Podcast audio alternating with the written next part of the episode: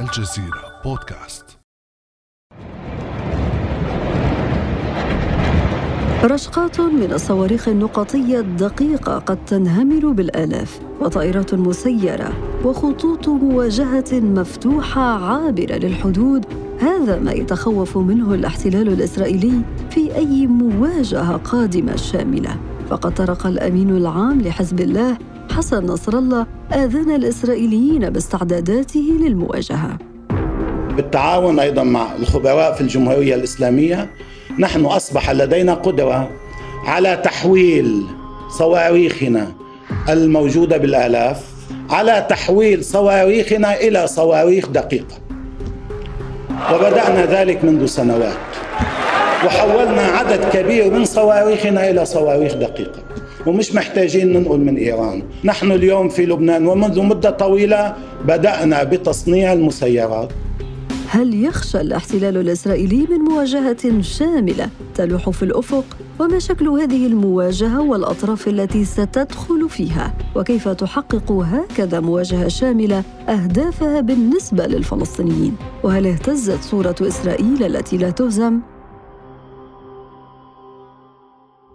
بعد أمس من الجزيرة بودكاست أنا أمال العريسي.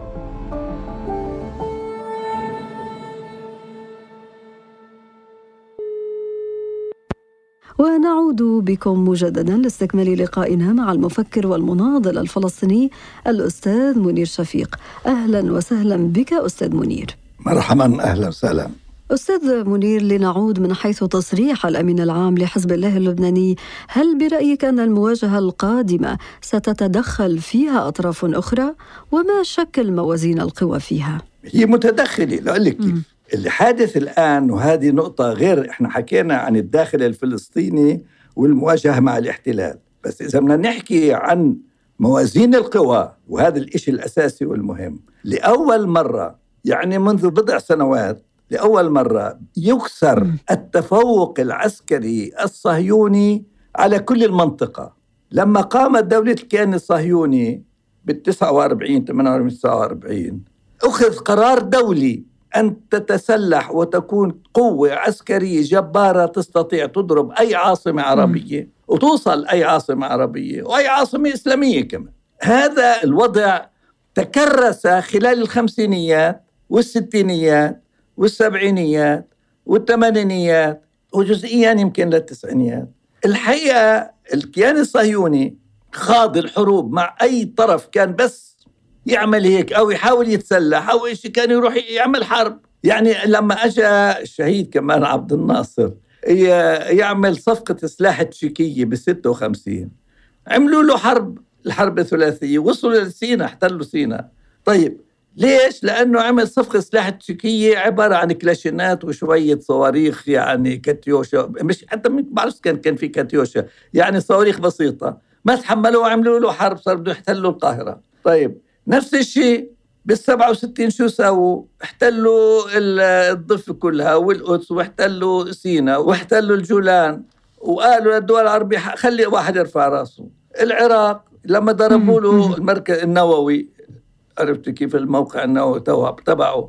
ممنوع كان حدا يرفع راسه ممنوع. لكن أستاذ منير اليوم ما هو التطور الذي حصل على شكل المواجهة المستقبلية القادمة مع الاحتلال الإسرائيلي في ضوء قراءتك للحروب التي خاضها الاحتلال مع أطراف عدة سواء في الداخل الفلسطيني أو مع حزب الله اللبناني؟ هلأ إيش التطور اللي صار؟ خلينا نقول من عشر سنين من سبع سنين من خمس مش مهم.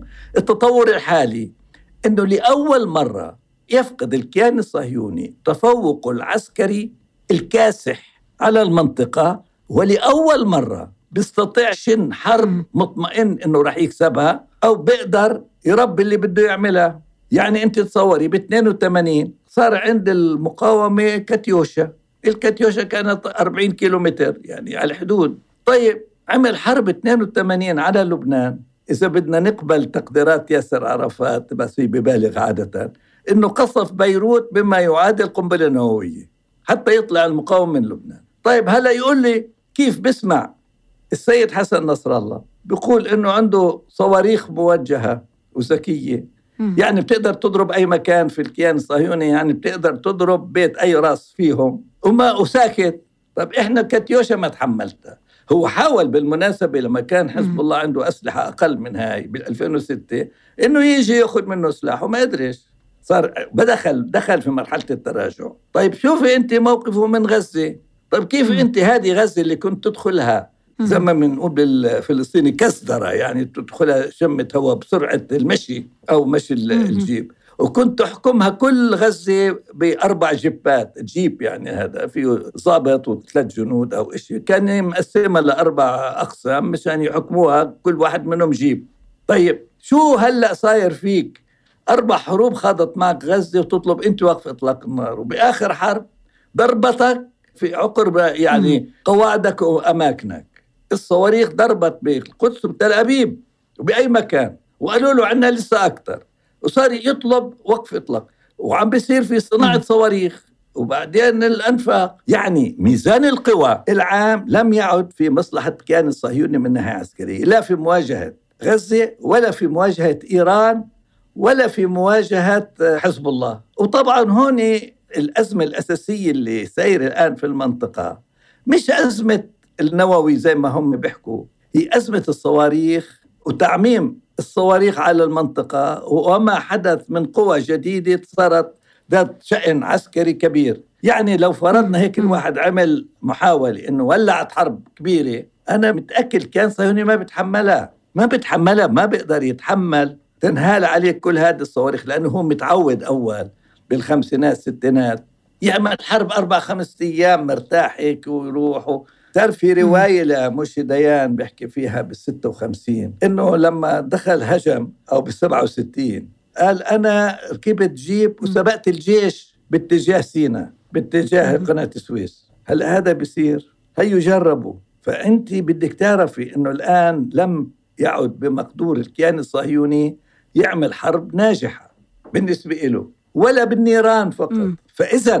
شوفي هلا اجمعيها إذا بدها تتجمع القوى وتضرب أو إذا أجت ظرف حتى إنه تفتح عليه جبهة غزة وجبهة لبنان وجبهة إيران وجبهة سوريا شو بده يعمل؟ ما رح يقدر. وإذا هذه الجبهة بقيت بس موجودة بدون ما تتحرك هي بتربطوا وقاموا الفلسطينيين تحركوا في الداخل وعملوا انتفاضة شاملة.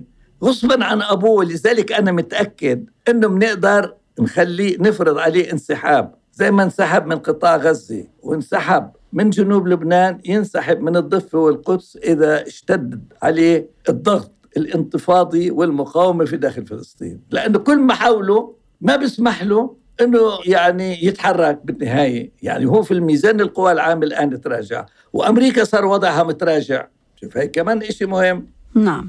إذا الخلاصة أستاذ منير استنادا لكل تجارب المواجهات السابقة. يبدو أن هذه المواجهة اليوم مختلفة عن سابقاتها.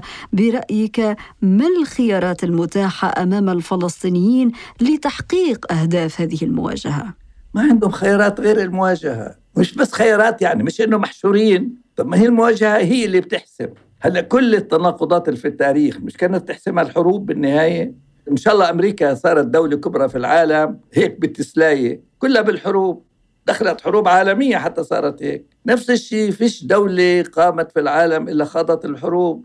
إحنا ما راح نقدر نتقدم إلا ندخل في المواجهات. إحنا ما فيش عندنا طائرات وجيوش نعمل حروب كلاسيكية بس عندنا إحنا شعب وانتفاضة وبنات وشباب وأولاد ممكن يسكروا الشوارع ويقاتلوا بالحجر ويقاتلوا بالسكين ويقاتلوا بكل أشكال المقاومة بالمولوتوف وبالهذا يقابلوا يقاتلوا بالصواريخ صارت هذه جديدة.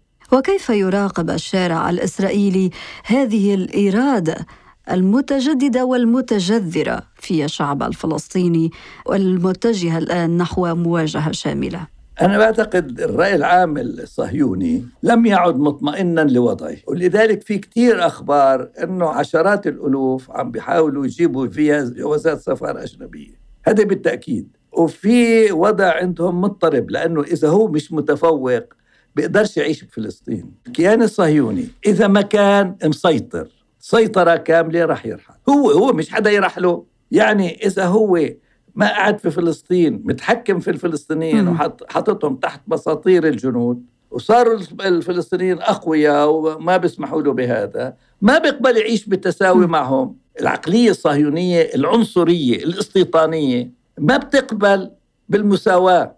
يعني هو بيعتبر حاله متفوق. لذلك إذا بدك تفرضي عليه المساواة بتذليه فلذلك ما بيقبل. من هون أزمته. يعني إحنا مش من خلينا نقول هلأ في ناس بقول لك لما بسمع هذا الكلام اف يعني بدك إياهم يرحلوا. مش أنا بدي إياهم يرحلوا هم بدهم يرحلوا. لأنه هلأ في كثير ناس كانوا يطالبوا وأنا في مرحلة قديمة كنت معهم إنه يعملوا دولة واحدة ويعيشوا فيها الكل بمساواة وبتفاهم وشيء لكن تبين إنه هذه مش مقبولة من الصهاينة. هدول عنصريين زي ما صار في الفرنسيين لما استولوا على الجزائر وعملوا لهم المعاهدة وإشي. ما ضلوا ما قعدوا باعوا أراضيهم وروحوا. لأنه ما بيقدر هو يجي واحد فلسطيني يأخذ فيه مخالفة وراكب السيارة. إيه، هو بيعتبر حاله فوق البشر.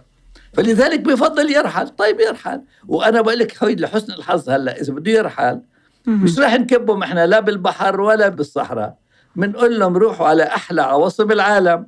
عبر على لندن على برلين على فيينا على جنيف. ولكن أستاذ منير يبدو أن إسرائيل قبل معناها قبل أن نخطط لها وجهتها المقبلة يبدو أنها ما زالت تواصل وتصر على وضع موطئ قدم في المنطقة العربية بالتأكيد. منذ بدء قطار التطبيع. هذا التطبيع خذي خذي مني أجب وقت إحنا عندنا في مثل في فلسطين بيقول بصيف بالغور.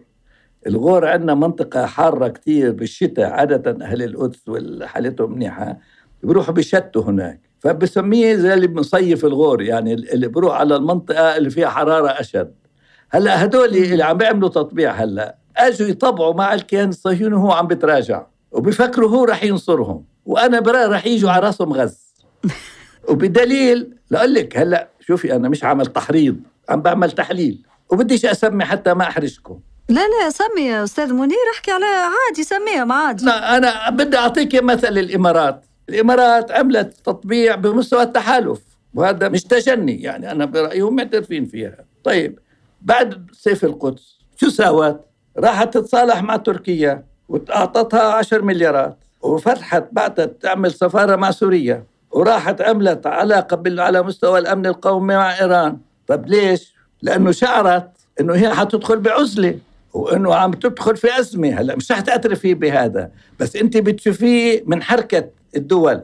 لذلك أنا بقول لك هدول اللي بيروحوا يحتموا الآن في الكيان الصهيوني متأخرين. هذا لو صار بالخمسينات انخرب بيتنا. لو صار بالستينات راحت الأمة العربية. بس بهذه المرحلة عمال يروحوا على دولة عم تنهار.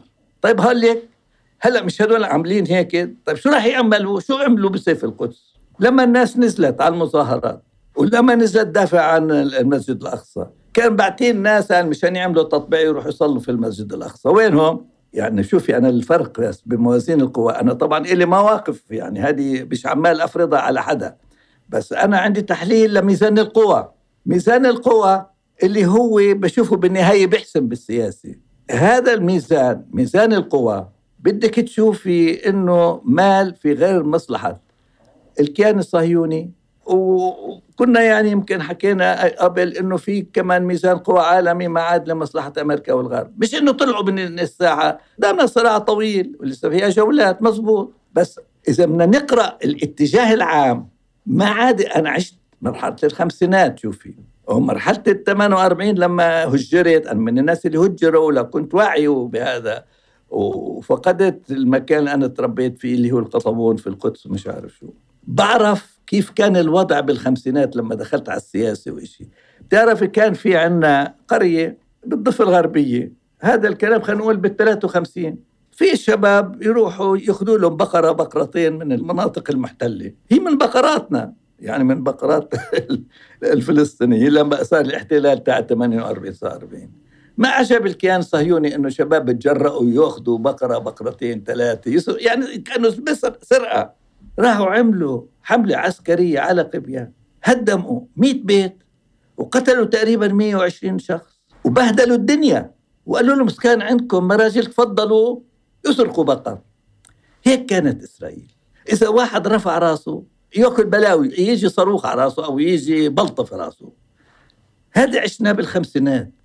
عشنا بالستينات هيك. هي قليلة لما نمنا بحزيران 67 صبحنا. شفنا الجيش الصهيوني ماخذ سينا ورايح قاعد في قناة السويس وماخذ الجولان ومحتل القدس ومحتل الضفة الغربية. عارف شو معنى كانت هاي الهزيمة بالنسبة للعرب والنفسية والهذا؟ يعني حتى لما رحنا على المقاومة وراحت المقاومة يا دوب الناس تنشش شوي أو صار عندها أمل. طيب هلا انت لما تشوفي أنا لما أشوف هذا الحال أشوف إنه صواريخ بيملكها حزب الله وبحكي لهم عليها بهالثقة بالنفس وبودي لهم درونات حزب الله وما قدروش يهاجموه هذا شيء لا يصدق هذا خلص بطلت هاي إسرائيل بنعرفها. يعني هذه الصورة أستاذ منير لإسرائيل التي لا تهزم التي لا تقهر. يعني صواريخ المقاومة بددت هذه الصورة غيرت معالم المواجهة. وتحدث أنت أستاذ منير عن أمل يتجدد لقدرة المقاومة على تفجير هذه المواجهة الشاملة. الوقت الآن متاح وفق وجهة نظرك ولكن خلينا نسأل بعض الأسئلة التي تهم الحالة الفلسطينية فرضية حل السلطة الفلسطينية وتوحيد كل قوى المقاومة برأيك هل هي عملية لو تحدثنا مثلا عن أزمة مالية قد تحدث هل أنه هذه الأطراف التي ستتوحد قادرة على تغطية العبء المالي ل 160 ألف موظف؟ تعرفي يعني أنا بعتقد هذه قضية يعني ما بصير ينبحث فيها. يعني إحنا بنبيع فلسطين وبنتخلى عن فلسطين مشان أكم واحد 160 و200 ألف يجي له 2000 دولار بالشهر يجعلهم سم في قلبه إذا هذا بدهم يأدوا. أنت بدك تقاومي بدك تجوعي بدك تعري بدك وهذه بالقرآن مش أنت فاكري إنك بتكون الأمور سهلة إليك. ولكن المهم تنتصري. إحنا ما لازم نفكر بهذه القضية. تيجي القوى الفلسطينية تتوحد وتروح للمواجهة. بعدين إيش بده يصير تضحيات؟ بسبب القوة العسكرية بسبب المجاعة بسبب التقشف. إحنا لازم نتقشف. هلأ غزة قديش إلها محاصرة؟ إلها محاصرة طبعا بشيها شوية يعني وإشي بالتدقيق يعني. بس المهم إنه في الإمكان نصمد وهذا قادرين عليه. فهذه كلها المعوقات المعوق فينا. المطلوب للفصائل تتوحد. وما تبحث بالمصالحة. مم. شوفي المصالحة هي أداة للخلاف مش للتفاهم. الانقسام خليه يضل انقسام. بس ما يصير في صدام داخلي ما يصير في حرب أهلية ولا دم ينزل داخلي. وخلي إذا بده يضل ماسك محمود عباس بسياسته يضل ماسك فيها ويجرب. ما هو مش قادر يعمل إشي. ما حداش مانعه ولا مانع غيره يجي يتعامل معه ومش قادر يعمل إشي. طيب إحنا بنروح نقاوم. بدنا نروح نموت بدنا نروح نجوع وبدناش فلوس. يعني لهالدرجة. بس أنا متأكد إحنا إذا قمنا بتيجي الفلوس. ولما يصير في تعرفي أنت فتح لما دخلت معركة الكرامة بطلت تعرف منين تجيب الفلوس. صار ينهال عليها زي المطر. عرفت فين؟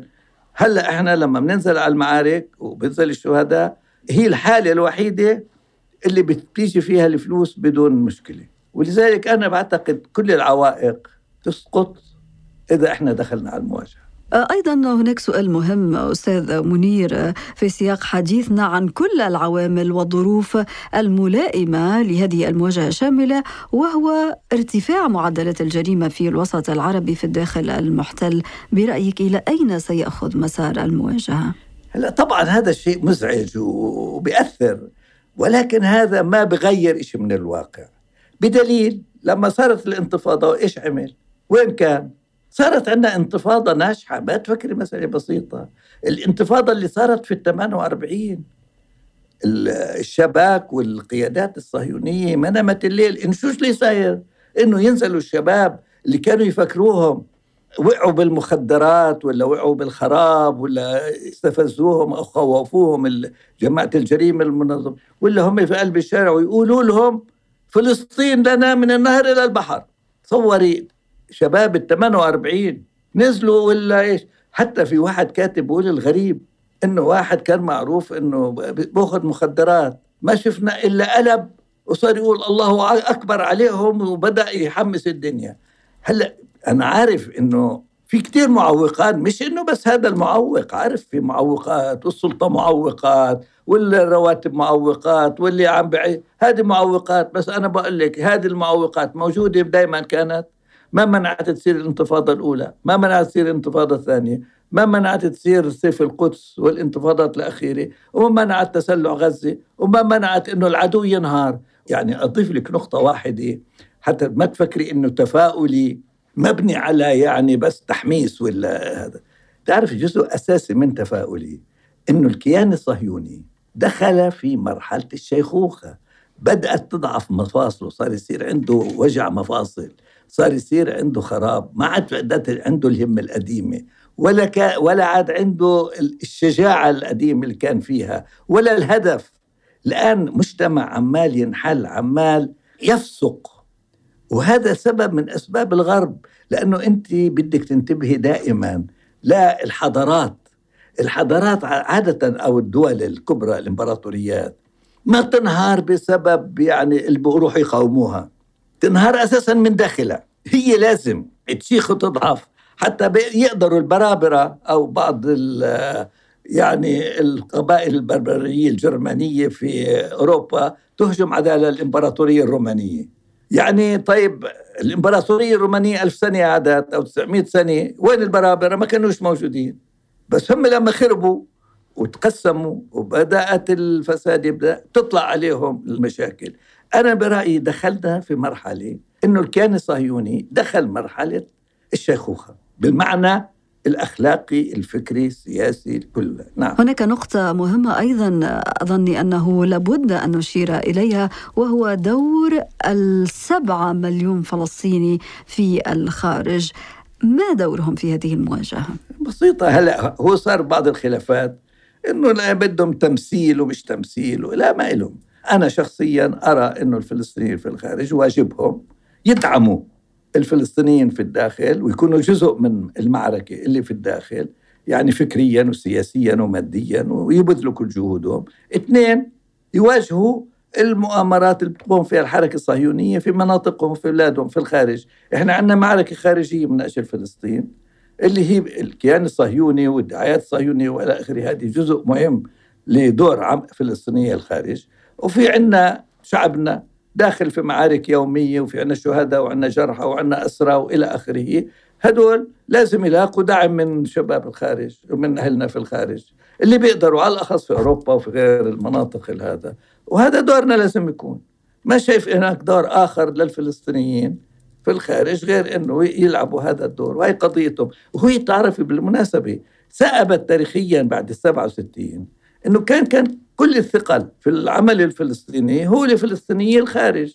يعني إحنا من الخارج صارت منظمة التحرير صارت في الخارج المقاومات كلها طلعت من الخارج والآن هلأ الداخل برز وصار له مركز وثقل هو فقط بعد الانتفاضة الأولى وصولا بعدين للمرحلة الثانية اللي تطورت بعد الانتفاضة. ولكن الخارج كان له دور دائما كان حامل كل ثقل القضية ولازم يضل مستمر حامل كل ثقل القضية بس مش هو هلأ صار العنصر الرئيسي زي ما كان في السبعينات مثلا ثقل موجود في غزة موجود في القدس موجود في الضفة موجود في الشباب. إحنا معهم لازم نكون.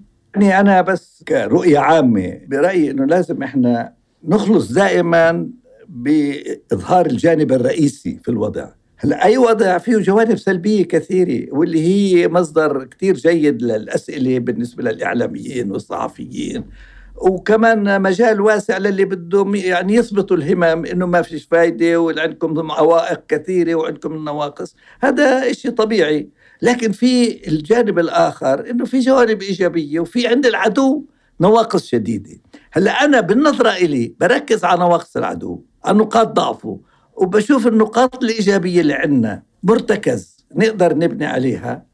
يعني خلينا نقول إذا زي ما ناس بضربوا مثلا نصف الكأس الملآن والنصف الكأس الفاضي. أنا دائما مع نصف الكأس الملآن. والفاضي مش بقلل من أهميته ولا بقلل من أهمية اللي بيثيروا يعني الأسئلة لأنه مهمه هي لا شك ومعوقه لأن لو كانت مش موجودة كان كنا حررناها وخلصنا. في عندنا عوائق ونواقص لكن أنا برأيي كل هاي العوائق والنواقص في هذه المرحلة قابلة أن نتجاوزها ونجعل الذي يغلب هو المواجهة الناجحة مع الكارثة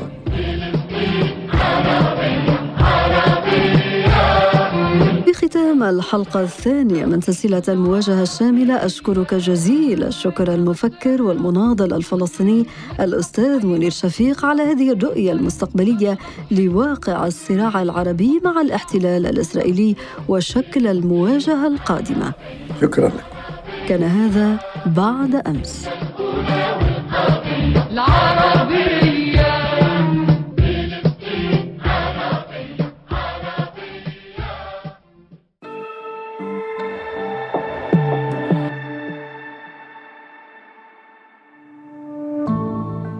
على تواصل مستمر مع الجزيرة بودكاست ولا تنسى تفعيل زر الاشتراك الموجود على تطبيقك لتصلك الحلقة يومياً.